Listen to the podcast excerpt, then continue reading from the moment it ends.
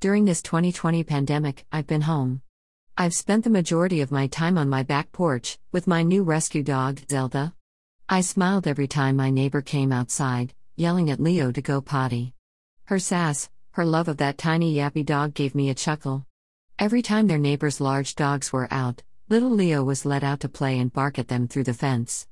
It was a doggy barking game. I tend to hide.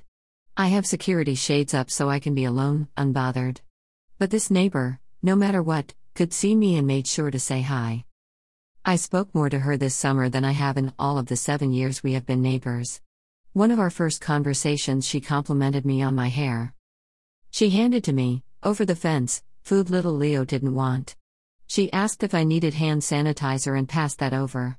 She threw balls over the fence for my Zelda and told me about it later.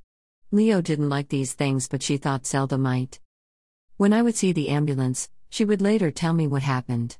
At times, she shared her ailments, other times her opinion. The stories she shared about her dog, Leo, moved me, cracked me up. She carried that dog into Walmart and nobody was going to tell her that he wasn't a rescue dog. When he escaped the yard and a kind neighbor brought him back, she was shocked the neighbor wasn't bitten. When someone offered thousands of dollars for her dog, she yelled at them and asked, "Would you accept money for your child?" I became aware of how she always said hi first, and I made an effort to initiate and be grateful. I told her that it was the ball she gave Zelda that taught Zelda how to play fetch. It was a big breakthrough for Zelda, and I thanked her for it. When she gave me the hand sanitizer, I told her I didn't have any cash. Angrily she said, "Did I ask you for any?"